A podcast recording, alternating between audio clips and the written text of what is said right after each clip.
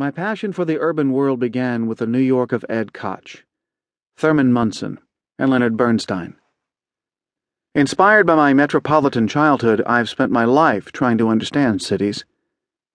That quest has been rooted in economic theory and data, but it has also meandered through the streets of Moscow and Sao Paulo and Mumbai, through the histories of bustling metropolises and everyday stories of those who live and work in them. I find studying cities so engrossing because they pose fascinating, important, and often troubling questions. Why do the richest and poorest people in the world so often live cheek by jowl? How do once mighty cities fall into disrepair? Why do some stage dramatic comebacks? Why do so many artistic movements arise so quickly in particular cities at particular moments? Why do so many smart people enact so many foolish urban policies. There's no better place to ponder these questions than what many consider to be the archetypal city New York. Native New Yorkers, like myself, may occasionally have a slightly exaggerated view of their city's importance. But New York is still a paradigm of urbanity, and therefore an appropriate place to start our journey to cities across the world. Its story encapsulates the past, present, and future of our urban centers and provides a springboard for many of the themes that will emerge from the pages and places ahead. If you stand on 47th Street and Fifth Avenue this Wednesday afternoon, you'll be surrounded by a torrent of people. Some are rushing uptown for a meeting or downtown to grab a drink.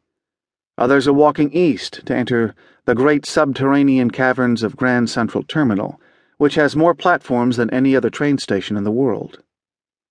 Some people may be trying to buy an engagement ring. After all, 47th Street is the nation's premier market for gems. There will be visitors gazing upward, something New Yorkers never do, on their way from one landmark to another.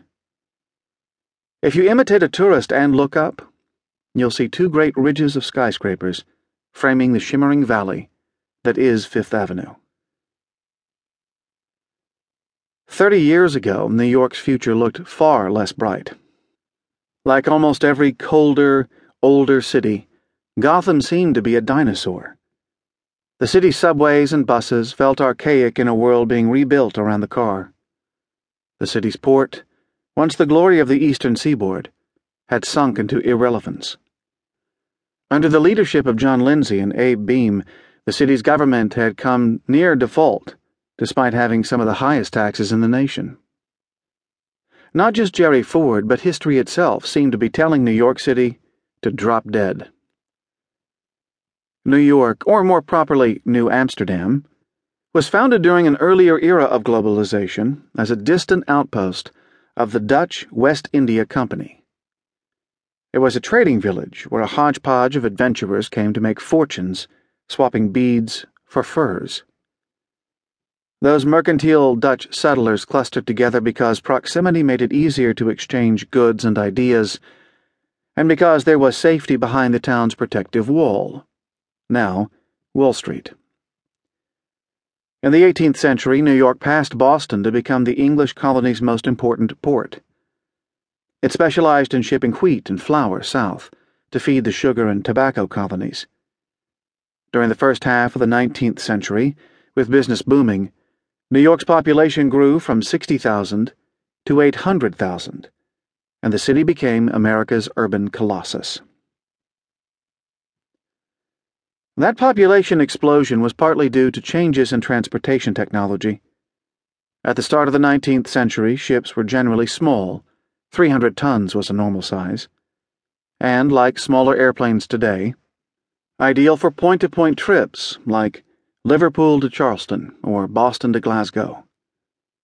Between 1800 and 1850, improvements in technology and finance brought forth larger ships that could carry bigger loads at faster speeds and lower cost.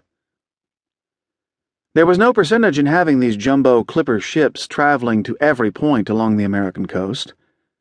Just like today's Boeing 747s, which land at major hubs and transfer their passengers onto smaller planes that take them to their final destinations. The big clipper ships came to one central harbor and then transferred their